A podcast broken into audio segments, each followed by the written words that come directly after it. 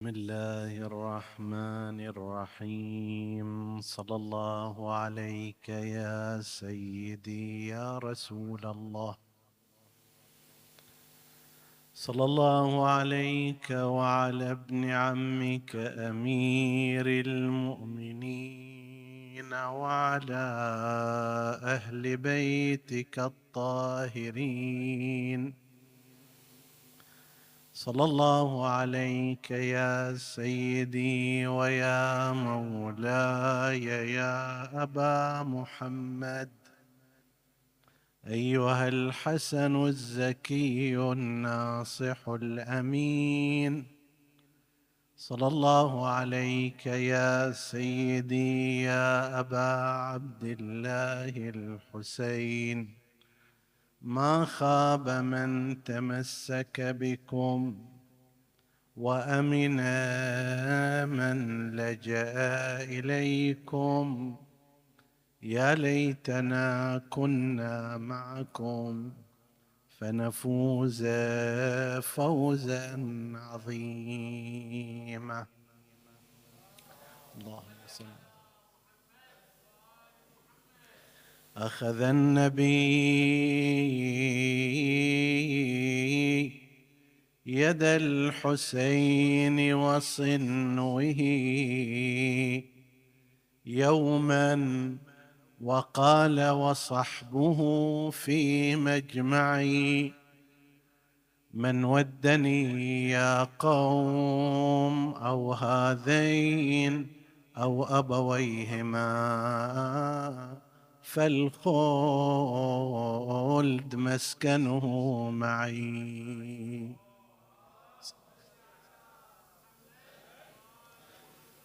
للزكي ابن فاطمة سبط طه. مكرمات أعيا الورى إحصاها فلتقصر عن مدحه شعراها حسن سبط أحمد مجتباها قد حوى ما حوت أولياها.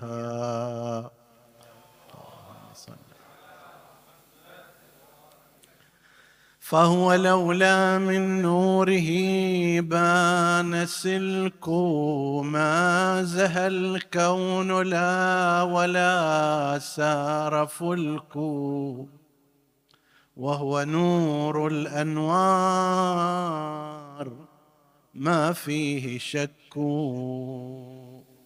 وهو اللؤلؤ الذي كان مذكور رن بآي القرآن يا من تلاها.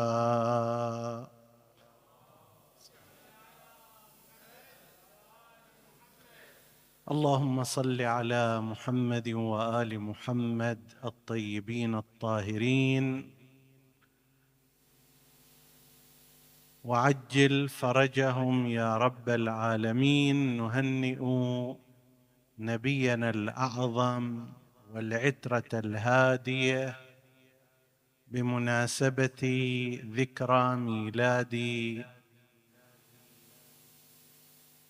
ثاني الأئمة وأول الأسباط الإمام أبي محمد الحسن بن علي الزكي ونسأل الله سبحانه وتعالى الذي رزقنا معرفته ومحبته أن يكرمنا بشفاعته إنه على كل شيء قدير.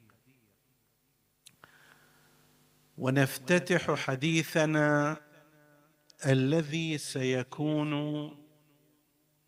حول مرجعية أهل البيت عليهم السلام في الأمة وللأمة بأحاديث نقلها الفريقان عن رسول الله صلى الله عليه وآله في حق الحسن المجتبى وأخيه الحسين الشهيد. فقد روي عن رسول الله صلى الله عليه وآله عدد كبير من الأحاديث المشيرة إلى مناقبهما تارة وفضائلهما والمشيرة أخرى إلى لزوم اتباعهما والرجوع إليهما من قبل الأمة. فمن ذلك ما رواه الإمامية أن الحسن والحسين إمامان قاما أو قعدا ومنها ما رواه الفريقان عن رسول الله صلى الله عليه وآله في قوله الحسن والحسين سيدا شباب أهل الجنة. ومنها ما روي عنه من قبل الفريقين أيضا في قوله اللهم إني مشيرا إلى الحسن اللهم إني أحبه فأحبه وأحبب من يحبه. وهكذا في قوله وقد رفع الحسنين على كتفيه فقال من أحبني وأحب هذين وأبويهما فهو معي في درجتي في الجنة. نسأل الله أن يكرمنا بذلك إنه على كل شيء قدير. مواقف الأمة تجاه الإمام تجاه الأئمة وحديثنا ناظر إلى الإمام الحسن المجتبى عليه السلام يمكن أن تلخص في ثلاثة مواقف.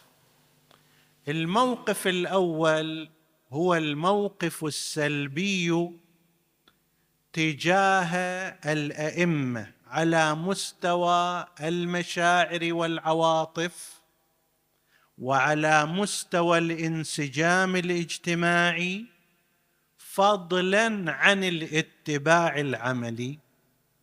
هناك موقف سلبي في هذه المستويات لا شعور بالمحبة لا انسجام اجتماعي بمعنى أنهم ينتمون إلى بيئة الأئمة ولا اتباع في الأحكام والعقائد ولا اتخاذ لهم على مستوى الرجوع والمرجعية.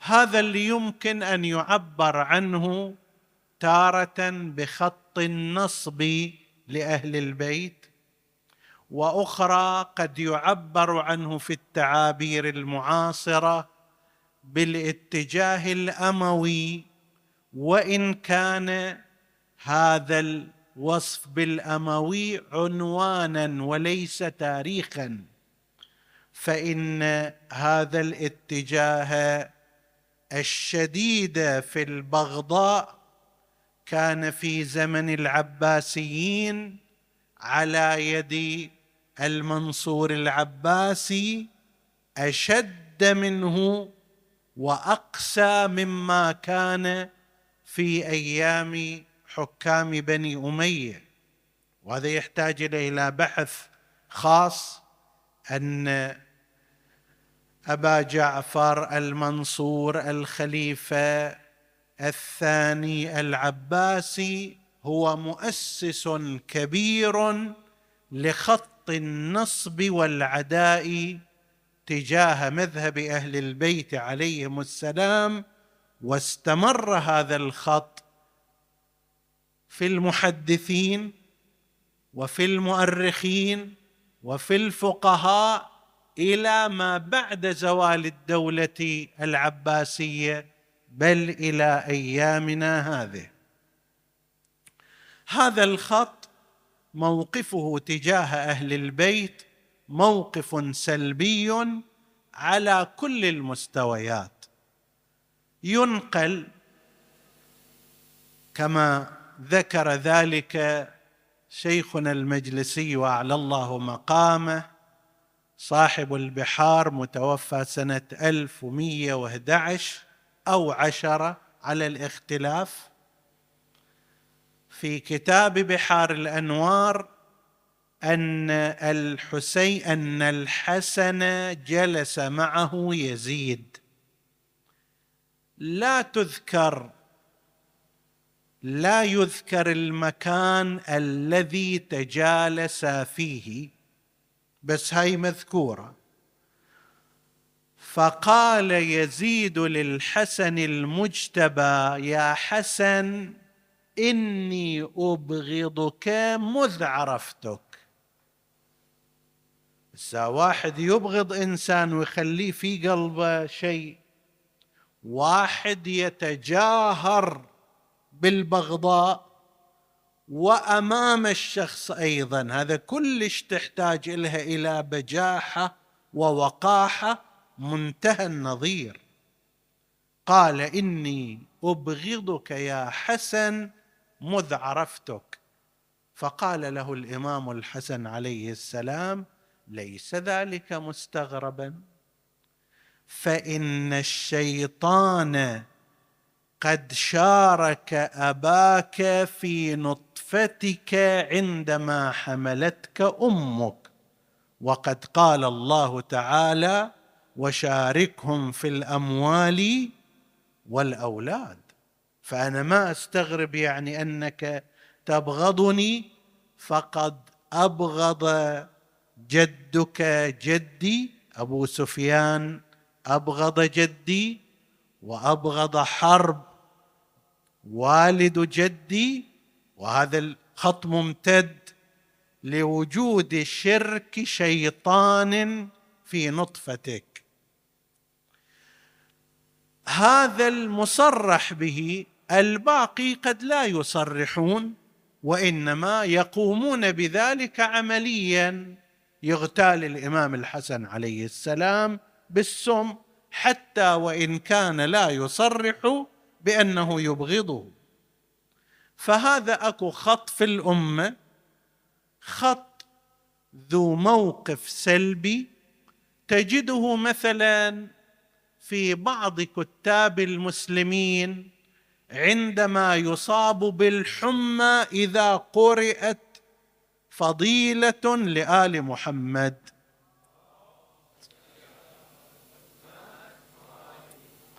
أنا ما أسمع زين لو الصلوات منخفضة.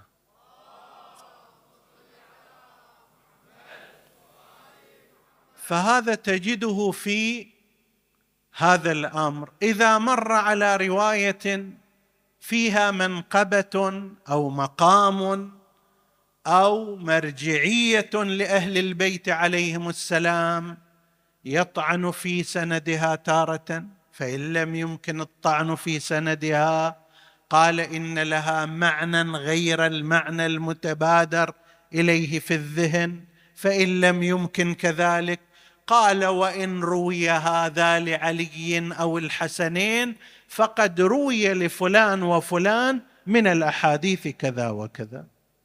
طيب هذا الموقف الأول. ولله الحمد فإن هذه الفئة هي فئة ليست عامة في المسلمين. الفئة العامة ليست هذه الفئة ولكن بمقدار ما سيطروا على الحكم في أوقات بمقدار ما كتبوا ونشروا بمقدار ما صادروا الكتب بمقدار ما بذلوا الأموال يستطيعون أن يغيروا في توجه الأمة بحسب قوتهم وضعفهم في هذا الجانب. هذا القسم الأول. القسم الثاني عامة المسلمين من غير شيعة أهل أهل البيت. شيعة أهل البيت عليهم السلام موقفهم تجاه العترة الطاهرة معروف قلبي لقلبكم سلم وأمري لأمركم متبع. هذه مو ألفاظ لا وإنما يعني أنا على مستوى العواطف والمشاعر. قلبي معكم مسالم لكم وعلى مستوى الاتباع والاقتداء. أمري لأمركم متبع. حياتي تسير على منهجكم. طريقتي إثركم وخلفكم. كما أمر مولانا أمير المؤمنين عليه السلام عامة المسلمين. قال أيها الناس انظروا أهل بيت نبيكم. فالزموا سمتهم. واتبعوا أثرهم. الأثر خطوة هاي على التراب. تشيل رجلة يبقى أثر. أنت تخلي رجلك مكانها هذا تشبيه للمجرد والفكرة بالمحسوس. واتبعوا أثرهم فإن نهضوا فانهضوا وإن لبدوا فالبدوا. ولا تقدموهم ولا تعلموهم فإنهم أعلم منكم. أهل البيت عليهم السلام أئمة. ماذا يعني الإمام؟ جايف مثلا صلاة جماعة المأموم يكون متقدما من الناحية الجغرافية على الإمام كلا لا بد أن يقف خلفه. وإلا فسدت صلاته. ثم أيضا أن يكون ماموما بمعنى أن لا يتقدم عليه في الحركات في القيام والقعود وبدء الصلاة وختم الصلاة وهكذا. يكون متابعا له. شيعة أهل البيت عليهم السلام هم ضمن هذا الإطار. الفئة العامه للمسلمين هي اللي في النص. في الوسط تارة تتأثر بشيعة أهل البيت عليهم السلام وأخرى تتأثر بالاتجاه الآخر. هذه الفئة عندها أحاديث كثيرة يعني هاي الأحاديث استثني إمامان قام أو قعد هاي الأحاديث موجودة عندهم. أرجع إلى كتاب فضائل الصحابة لأحمد بن حنبل أو ما جاء في البخاري من فضائل أصحاب رسول الله صلى الله عليه وآله. تجد هذه الأحاديث وأمثالها كثير. إن ابني هذا سيد ولعل الله يصلح به بين فئتين عظيمتين من المسلمين. اللهم إني أحبه فأحبه وأحبب من يحبه. إلى غير ذلك من الروايات والأحاديث التي تنقل عن رسول الله صلى الله عليه وآله وهي ليست بالقليله على مستوى الميل القلبي أكثر المسلمين لو استثنينا الفئة الأولى الناصبة اتباع الاتجاه الأموي أكثر المسلمين يحبون آل محمد.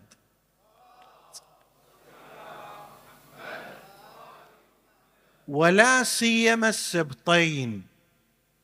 يذكرون مناقبهم يذكرون فضائلهم ألفوا فيهم كثيرا من الكتب. هذا ابن عساكر الدمشقي عنده كتاب عنده قسم خاص يصير كتاب كامل في ترجمة حياة الإمام الحسن المجتبى عليه السلام وكتاب آخر في ترجمة الإمام الحسين عليه السلام. وغير هؤلاء كثير من العلماء والفقهاء من غير شيعة أهل البيت وغير أتباع النهج الأموي لديهم هاي الكتب وهذه المؤلفات ونقلوا الروايات وشرحوها على مستوى العاطفة والمشاعر والميل القلبي بلا كلام. بل في كثير من الأحيان حتى التعاطف الاجتماعي. وين المشكلة؟ وأين تقع القضية الأساس التي يحصل فيها التقصير على مستوى الأمة الإسلامية. هذه الفئة المتوسطة من الناس هي في موضوع المرجعية الدينية لآل محمد.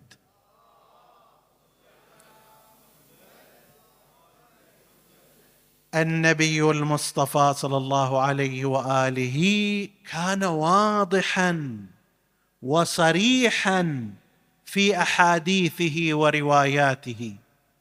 للأسف هذه الأحاديث والروايات إما بعضها مغفلة في وسط هذه الأمة الفئه المتوسطة أو قدم فيها تفسير يبتعد عن أغراضها الحقيقية.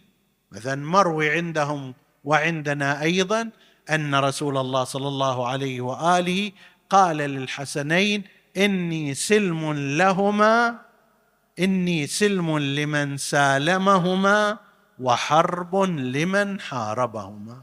هذا موجود في رواياتهم. زين هذا لما تريد تجي تحلله ليس امرا عاطفيا. ليس مشاعر وإنما موقف باكر إذا صار هناك نزاع بين الحسن وبين أي شخص كان. فإن رسول الله صلى الله عليه وآله بناء على هذه الرواية سيقف في جبهة الإمام الحسن ضد الجبهة الأخرى مهما كانت تلك الجبهة. فكيف صار اذا أن قسما من المسلمين توقفوا عندما حارب معاوية الإمام الحسن المجتبى عليه السلام؟ والفرض أن عندهم إني سلم لمن سالمهما وحرب لمن حاربهما وكيف اعتبروا؟ هذا طبعا إحنا نشكك في صدور الذيل. إن ابني هذا سيد لا بأس به لا مانع منه لكن وسيصلح الله به بين طائفتين عظيمتين من المسلمين نضع علامة استفهام عليه. القضية مو قضية ناس عندهم نزاع أنت وأخوك سوء فهم سوء تقدير فتحتاجون إلى واحد يقول لك يا أبا دير بالك وذاك يقول لك تنازل أنت وانتهى الموضوع ليس هكذا الأمر. هذا على مستوى برز الإيمان كله إلى الشرك كله. فهنا بعد ما فيها مصالحة مهادنة كذا خلينا نمشيها. ليس الأمر هكذا. نعم قد تقتضي الظروف من الإمام الحسن المجتبى موقفا معينا لكن هذا لا يعني أن ذلك الطرف. أيضا لازم ياخذ الكاس باعتبار أنه أصلح الله بين فئتين من من المسلمين وانتهى الأمر. لا. هذا باغ هذا جائر هذا هو الذي يقول فوالذي يسمع أباه يقول فوالذي يحلف به أبو سفيان ما من جنة ولا من نار وهو بتبعه يقول وهذا ابن أبي كبشه يصرخ به في كل يوم خمس مرات أي إصلاح بين الطائفتين؟ طيب هنا لما تجي هذه الفئة الكبيرة من الأمة نتساءل كيف يمكن لهذه الأمة أن تجمع بين خضوعها وقبولها لمعاوية ثم ليزيد ثم لباقي الشجرة الملعونة كما ورد في تفسيرها؟ وفي نفس الوقت أيضا تكون قد عملت بوصية رسول الله صلى الله عليه وآله. عندما يقول رسول الله إني تارك فيكم ما إن تمسكتم بهما لن تضلوا من بعدي أبدا كتاب الله وعترتي أهل بيتي. هذا الحديث له جهتان. الجهة الأولى قال إن تمسكتم لن تضلوا. هذا منطوقه المفهوم ماله ان تمسكتم بغيرهما كائنا من كان ذاك الغير أنتم في ضلال. لكل كلام منطوق معنيان. المعنى الأول هو المعنى اللفظي والمعنى الآخر هو مفهوم ذلك الكلام. لفظ هذا الكلام إن تمسكتم بالعترة والكتاب ما ضللتم بل اهتديتم. مفهومه إن لم تتمسكوا بهما أنتم في ضلال. زين. ما هي علامات التمسك؟ تمسك الأمة بأهل البيت. هذه المغالطة لاحظوا الاتجاه الأموي لما يجي هنا يستفيد من مغالطة. يقول وأما موقف أهل السنة من أهل البيت عليهم السلام فإنهم يحبون يحبونهم كما أمر الله ورسوله ولكن لا يغالون فيهم فيرفعونهم فوق منازلهم. وهم يعتقدون بأن محبة فاطمة والحسن والحسين وعلي بن أبي طالب من أصول الإيمان إلى غير ذلك. هذه المعزوفة المشروخة دائما تذكر. يا الكلام مو في كلام المحبة. ليس الكلام في المحبة الكلام في المرجعية الدينية مرجعيتك الدينية في هذه الحياة تنتهي إلى ماذا؟ ولو عارض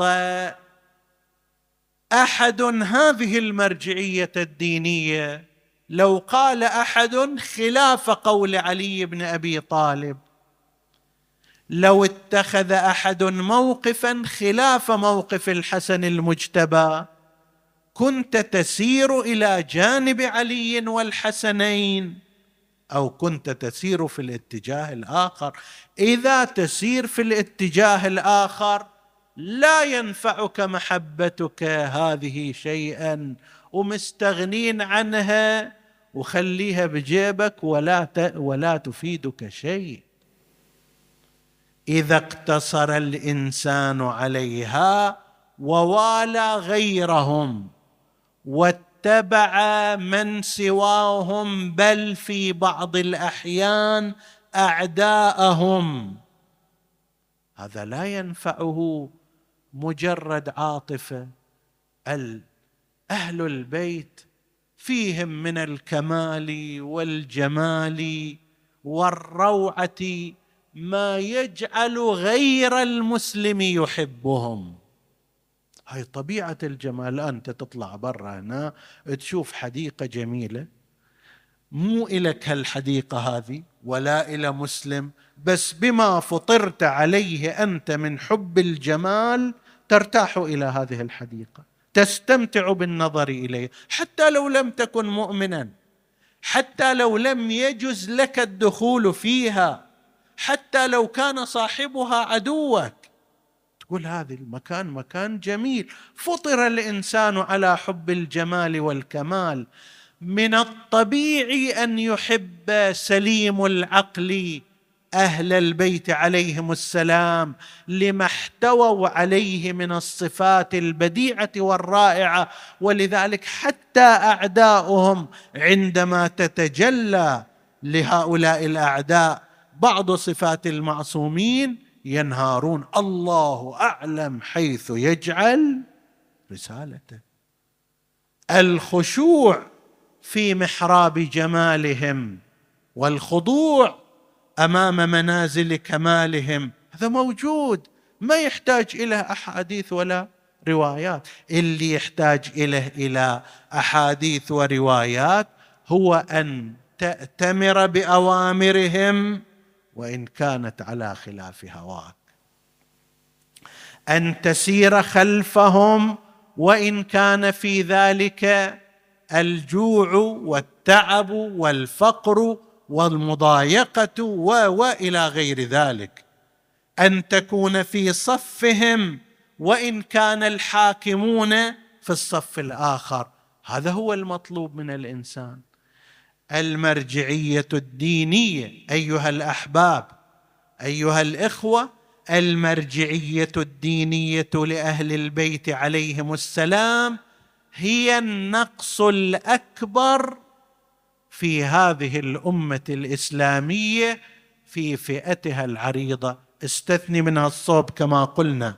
شيعة أهل البيت فإنهم يتخذونهم مرجعية دينية ويتبعونهم ويأخذون بأقوالهم ويعملون بفقههم ويعتقدون بعقائدهم واستثنى أيضا الفئة فئة الاتجاه الأموي اللي ذاك خارج قوس هاي الفئة الأمة الكبيرة التي نفترض أنها محبة لهم. نقصها الأكبر هو اتخاذ أهل البيت عليهم السلام مرجعية دينية يرجعون إليها في تعيين عقائدهم وفي معرفة ربهم وفي معرفة معادهم ويرجعون إليها أيضا في الاتجاه في المسائل التفصيلية والأحكام الشرعية وقضايا العبادات وقضايا المعاملات. هذا هو اللي مطلوب من الأمة. لا ينبغي أن يخدع الإنسان المسلم غير المتبع لأهل البيت عليهم السلام. لا ينبغي أن يخدع نفسه في أنه يحب الإمام الحسن عليه السلام. أحد الأصحاب كان إذا أقبل على أحد أصحاب رسول الله طبعا هالفئه هذه تنظر إلى الحسنين على أنهم من صغار الصحابة؟ لا يابا مو صغار صحابة. هؤلاء أئمة هدى. هؤلاء يقتدى بهم إذا تحدثوا عنهم. وكان الحسن بن علي في عداد صغار أصحاب رسول الله. يعني مو في عداد الكبار بعد سعد بن أبي وقاص وما أدري أبو سعيد الخدري وفلان وفلان. لا هو بعد في الفئة الصغيرة لأنه أدرك رسول الله وعمره مثلا إذا كان يروي عن خمس سنوات وست سنوات وفيها الحدود. فبالتالي هو من صغار الصحابة. النبي عندما يقول إمامان عندما يقول سلمهم سلمي حربهم حربي يريد أن يقول حتى الطاعنون في السن من الصحابة إذا أدركوا الحسن والحسين قد اتخذا موقفا يجب على ذلك الصحابي أن يتبع الإمام الحسن المجتبى والحسين عليه السلام. فاذا نحن نستطيع أن نقول أن الأمة الإسلامية في تعاملها مع احاديث رسول الله صلى الله عليه وآله كانت على ثلاثة أنحاء اتجاه الأموي المضاد والمعادي والناصب. وهذا كان واستمر ولا يزال. صورته الكبرى في بعض الحاكمين صورته الأقل من ذلك في بعض المؤلفين والمحدثين والعلماء والفقهاء. طيب والقسم الآخر هو شيعة أهل البيت جعلنا الله وإياكم منهم وهم الذين يمحضونهم المحبة والولاء ويتبرؤون من أعدائهم ويأخذون بأقوالهم في أصول العقائد وفي وفي فروع الأحكام. والقسم الوسط وهو عامة الأمة اللي هذا بعد دور شيعة أهل البيت دور العلماء دور المثقفين دور أصحاب الأموال في نشر الكتاب وفي الإعلام لتراث أهل البيت أن يستقطبوا هذه الفئة إلى منهاج أهل البيت عليهم السلام. هذه الفئة عندها مشاعر تجاه أهل البيت. تحبهم تؤلف فيهم لكنها لم تتخذهم مرجعية دينية في أصول عقائدها وفي أحكامها الفقهية. فقد تجد الآن في الكتب الفقهية قال فلان من الصحابة أن الحكم الفلاني كذا. وروي ذلك عن علي بن أبي طالب. ثم يختار هذا الفقيه ما روي عن ذلك الصحابي وأحيانا عن التابعي اللي اجى بعد مرحلة الصحابة. بل في كثير من الأحيان مرحلة الفقهاء يعني اللي بدأت من زمان أبي حنيفة وشافعي وقبلهما مالك طيب وأخيرا أحمد بن حنبل فاحيانا تجد رواية عندهم عن علي عليه السلام ورايا أو رواية عن الفقهاء أو التابعين فيقدمون رأي الفقيه الذي لا يتطابق مع علي ولا مع الحسن ولا مع الحسين أو يأخذون برأي برواية آخر. هذا هنا فد مشكلة أنهم لم يتخذوا أئمة الهدى عليهم السلام وفي طليعتهم علي والحسنان لم يتخذوهم مرجعية دينية. نحن نحمد الله سبحانه وتعالى ونشكره ونسأل الله أن يثبتنا على ذلك أننا كشيعة اتخذناهم مرجعية دينية وعلى أثر ذلك علماء الشيعة تتبعوا أحاديث أهل البيت حديثا حديثا فجمعوها دونوها استنبطوا منها عالجوها وأنتجوا واستنبطوا احكاما شرعية نابعة منها. هذا الأمر لا نجده في الطرف الآخر. مو الطرف الآخر يعني الاتجاه الأموي لا. الاتجاه العام في الأمة. ونحن ندعو المسلمين لا سيما في مثل هذه المناسبة وأمثالها أن يتحركوا باتجاه اتخاذ آل محمد مرجعية دينية لهم بحيث يرتبون عقائدهم وأحكامهم الفقهية على ضوء ما يقوم ما يقوله أئمة الهدى صلوات الله وسلامه عليهم أجمعين. إمامنا الحسن المجتبى صلوات الله وسلامه عليه هو أول نتاج بين الإمامة والنبوة وهو الذي به امتد به وبعده بأخيه الحسين وذريتهما امتد نسل رسول الله صلى الله عليه وآله حيث قال كل نبي عترته من صلبه أو ذريته من صلبه وعترتي وذريتي من صلب علي وابنتي فاطمة بنت محمد.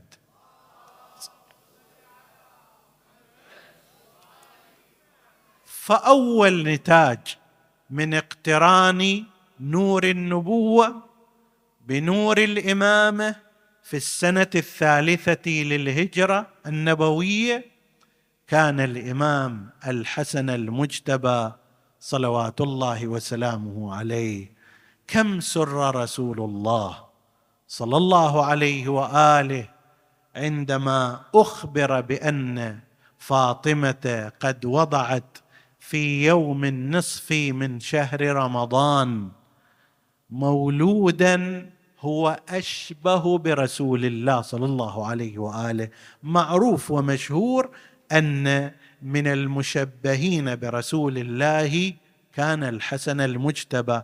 قيل إن هناك من حيث الشكل سبعة أشخاص شبه شبهوا برسول الله. أخذوا شكله الخارجي. في طليعتهم كان الإمام الحسن المجتبى عليه السلام وكان يقال إن الحسن أشبه برسول الله. إن الحسن أشبه برسول الله والحسين أشبه بعلي صلوات الله وسلامه عليهما. الشاهد عندنا في القسم الأول وهو شبه الإمام الحسن برسول الله صلى الله عليه وآله في خلقه وفي أخلاقه. لذلك اعتنى به عناية كبيرة. أول شخص من آل محمد أجرى عليه رسول الله صلى الله عليه وآله السنن المستحبة الكاملة فيما يرتبط بالمواليد هو الإمام الحسن المجتبى عليه السلام. جاء فقال هلموا إلي بابني هنا بابني وما قال بابن بنتي ليؤكد معنى سوف يظل الاتجاه الأموي فيما بعد يقاتل من أجلنا فيه. أن الحسن والحسين ليسا أبناء رسول الله وإنما هما أبناء علي وأبناء بنته. وراح يقولون بنونا بنو أبنائنا وبناتنا بنوهن أبناء الرجال. الاباعد طيب وراح يسوون نظرية وراح تأثر هذه النظرية في قضية الميراث في قضية الخلافة في قضية القرابة. النبي من أول يوم يقول هلموا إلي بابني. هذا ابني. فجيء إليه بالحسن المجتبى سلام الله عليه. رآه ملفوفا بخرقة صفراء فقال ألم أعهد إليكم وقد نزع تلك الخرقة؟ ألم أعهد إليكم الا تلفوا المولود في خرقة صفراء؟ هلموا إلي بخرقة بيضاء. هذا بعض العلماء يقول هذا المعنى البياض بالنسبة إلى عين الإنسان هو فارز. شايفين بعض المصورين في الفترات القديمة كانوا يسوون حتى يجي يوزن الألوان بشكل دقيق والضوء يجي يخلي هنا رقعة بيضاء طيب ورقة أو قماشة ويوزن الكاميرا عليها لأن هذا البياض يفرز الألوان من دونها تختلط الألوان. هل لهذا السبب أو لسبب آخر؟ المهم أن النبي صلى الله عليه وآله أمر بذلك ثم حنكه وأخذ من ريقه ووضعه في فمه. ومعنى ذلك أن أول ما دخل جوف الإمام الحسن المجتبى عليه السلام هو ريق رسول الله صلى الله عليه وآله. ثم أذن في أذنه. حتى يعطينا معنى أنه ترى هذا الطفل ملفات الآن دا يصير في إذنه وفي قلبه وفي ضميره وفي ذاكرته. خلي الملفات اللي تروح داخل مو موسيقى ودق إلى آخره أو ضوضاء أو شتائم أو ما شابه ذلك. لا عبيه بخلاصة نداء الدين. الأذان من جهة والإقامة من جهة أخرى. في الأذان والإقامة خلاصة النداء خلاصة العقائد الدينية يستطيع الإنسان أن يستكشفها في هذه الفصول التي ذكرت. ولذلك نعتقد كما يعتقد المحققون المنصفون من غير الشيعة أن قضية الأذان لا يمكن أن تكون بشرية. فضلا عن أن تكون رؤيا رآها شخص أكل شيئا ثقيلا في الليل ثم رأى في المنام شيئا وجاء إلى رسول الله. هذا مو شيء بشري. هالنظام هذا هالأذكار هذا هالدور اللي راح ياخذه الأذان من أول لحظة تفتح عينه في هذه الدنيا لازم يواجه الأذان إلى آخر صلاة يصليها. أيضا هو مطلوب فيها بالأذان ولو على سبيل الاستحباب. ما يمكن أن يكون هذا أمر بشري. فكيف أمر بشري وفي حالة النوم؟ هو الأمر البشري في حالة اليقظة ما إلى قيمة إذا لم يكن معصوما. فكيف إذا كان في حالة المنام والرؤيه فأجرى عليه رسول الله صلى الله عليه وآله السنن وعاش الإمام الحسن المجتبى مع رسول الله إلى عمر العاشرة إلى سنة العاشرة الهجرية. طبعا هنا ذكرنا ذات مرة الاختلاف في أنه عاشرة أو 11 والعاشرة أو 11 ترتبط بان أول السنة الهجرية من وين؟ أول السنة الهجرية إذا كان التاريخ بهجرة رسول الله مفروض يكون ربيع الأول. ربيع الأول وصل رسول الله صلى الله عليه وآله إلى المدينة المنورة في هجرته من مكة المكرمة. فلازم يكون ما دام التاريخ تاريخ هجري لازم يبدأ بشهر ربيع الأول. في عهد الخليفة الثاني تم ترسيم أن أول السنة الهجرية هي في بداية محرم وليس في ربيع. هاي الفاصلة للتشهر نحو ذلك هي تفرق أحيانا بين سنة قدام أو سنة خلف. رسول الله صلى الله عليه وآله قبض في 28 صفر. إذا نحسب على حساب ربيع الأول شكل إذا نحسب على حساب محرم سيكون بشكل آخر.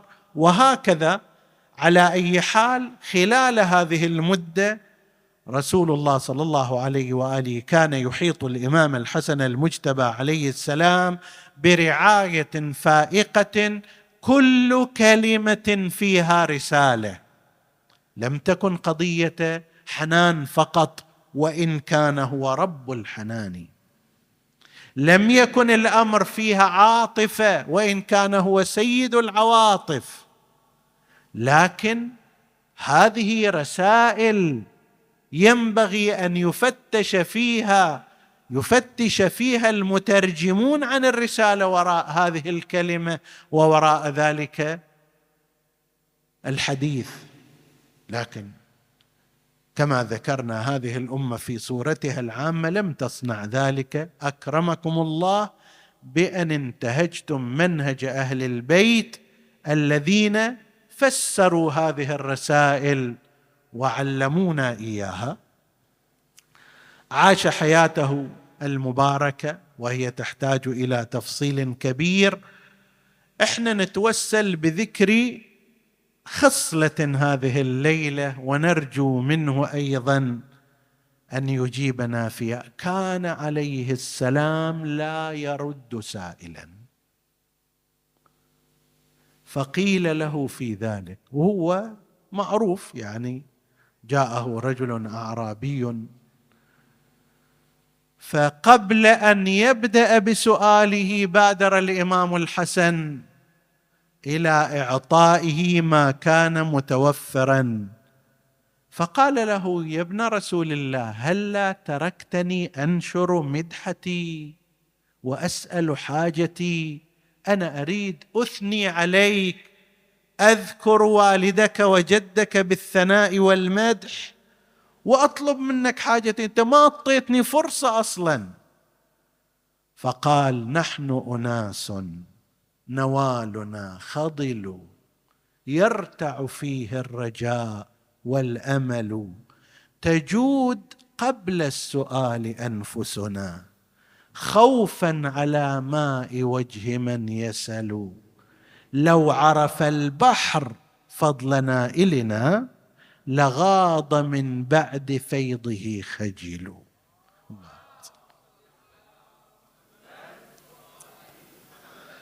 يا أبا محمد أنت كريم أهل البيت وكلهم كرماء وأنت لا ترد سائلا كالذي تعبده وكجدك رسول الله صلى الله عليه وآله ونحن نقدم بين يديك حاجاتنا في هذه الليلة. يا وجيها عند الله.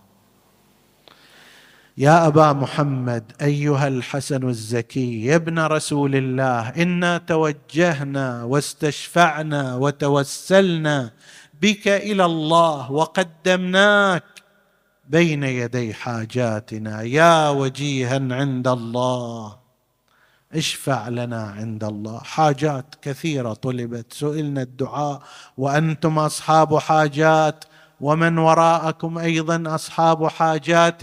وأول حاجاتنا الجنة ونعيم.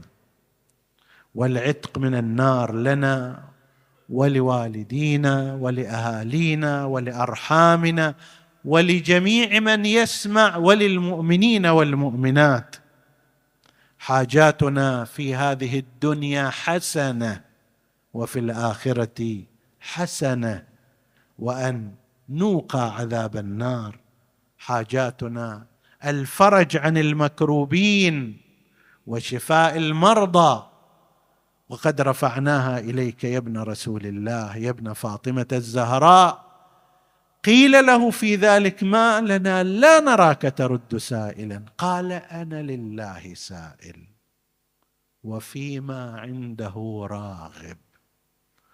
وقد عودني أن يستجيب لي. فأخشى إن رددت سائلا أن يغير علي عادته معي. إذا أنا أرفض هذا الإنسان مع قدرتي على ذلك مع تمكني من قضاء حاجته أنا متعود أن الله سبحانه وتعالى إذا رفعت إليه حاجتي أن يكرمني بقضائها وأخشى أن أغير فيغير. الله لا يغير عليكم ولا علينا صالح ما أنعم الله به علينا. فهذه من صفاته صلوات الله وسلامه عليه. نتوسل إليه في هذه الليلة بهذه الكرامة وبهذا الكرم حتى يكون شفيعنا عند الله عز وجل. أيضا نتوسل إليه ونتوجه إليه بذكر بعض أبيات المدح في حق جده وأبيه وأمه وفي حقه تكون لنا قربى وزلفى عندهم إن شاء الله. يا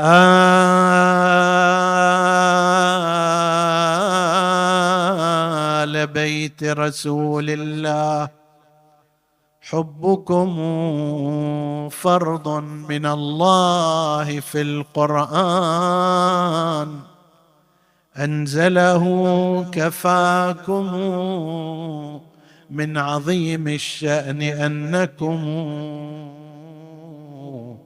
من لم يصلي عليكم لا صلاة له.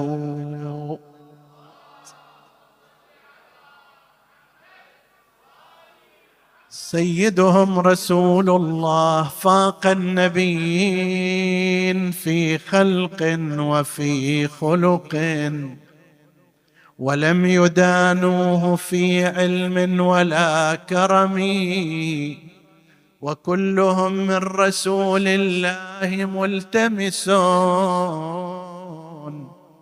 غرفا من البحر أو رشفا من الديم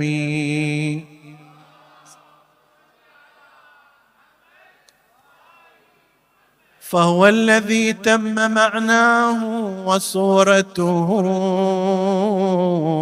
ثم اجتباه نبيا بارئ النسم منزه عن شريك في محاسنه.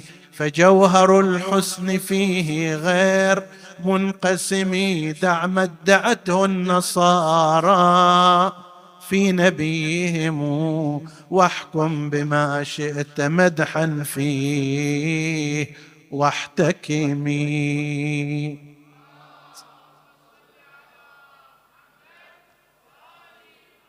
وأما أمير المؤمنين عليه السلام ولايتي لامير النحل تكفيني.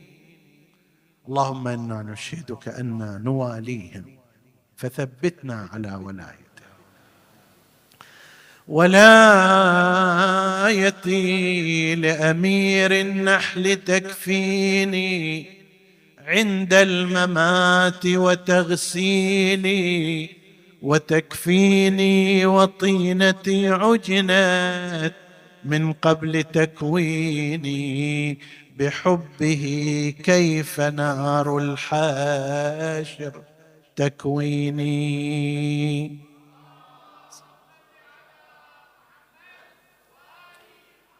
قالوا ادخرت لذا لدارك الأخرى يا فاطمة الزهراء. قالوا ادخرت لدارك الأخرى زادا. فقلت ذخرت لي ذخرا. قالوا وهل يكفيك؟ قلت لهم يكفي الورى طرا. ماذا ادخرت لها إن ادخرت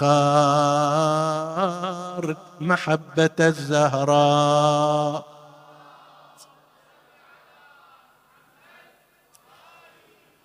يا حبذا دوحة مضمون حديث نبوي هذا نظمه أحد الشعراء. فيه ذكر رسول الله وذكر أمير المؤمنين وذكر فاطمة والحسنين وذكر شيعة أهل البيت. أنتم أيها السامعون جعلكم الله وإيانا من من يكون مع هذه الصفوة الطاهرة. يا حبذا دوحة في الخلد نابتة. ما مثلها نبتت في الخلد من شجر المصطفى أصلها والفرع فاطمة ثم اللقاح علي سيد البشر والفاطميان سبطاه لها ثمرون والشيعة الورق المحتف. بالثمر.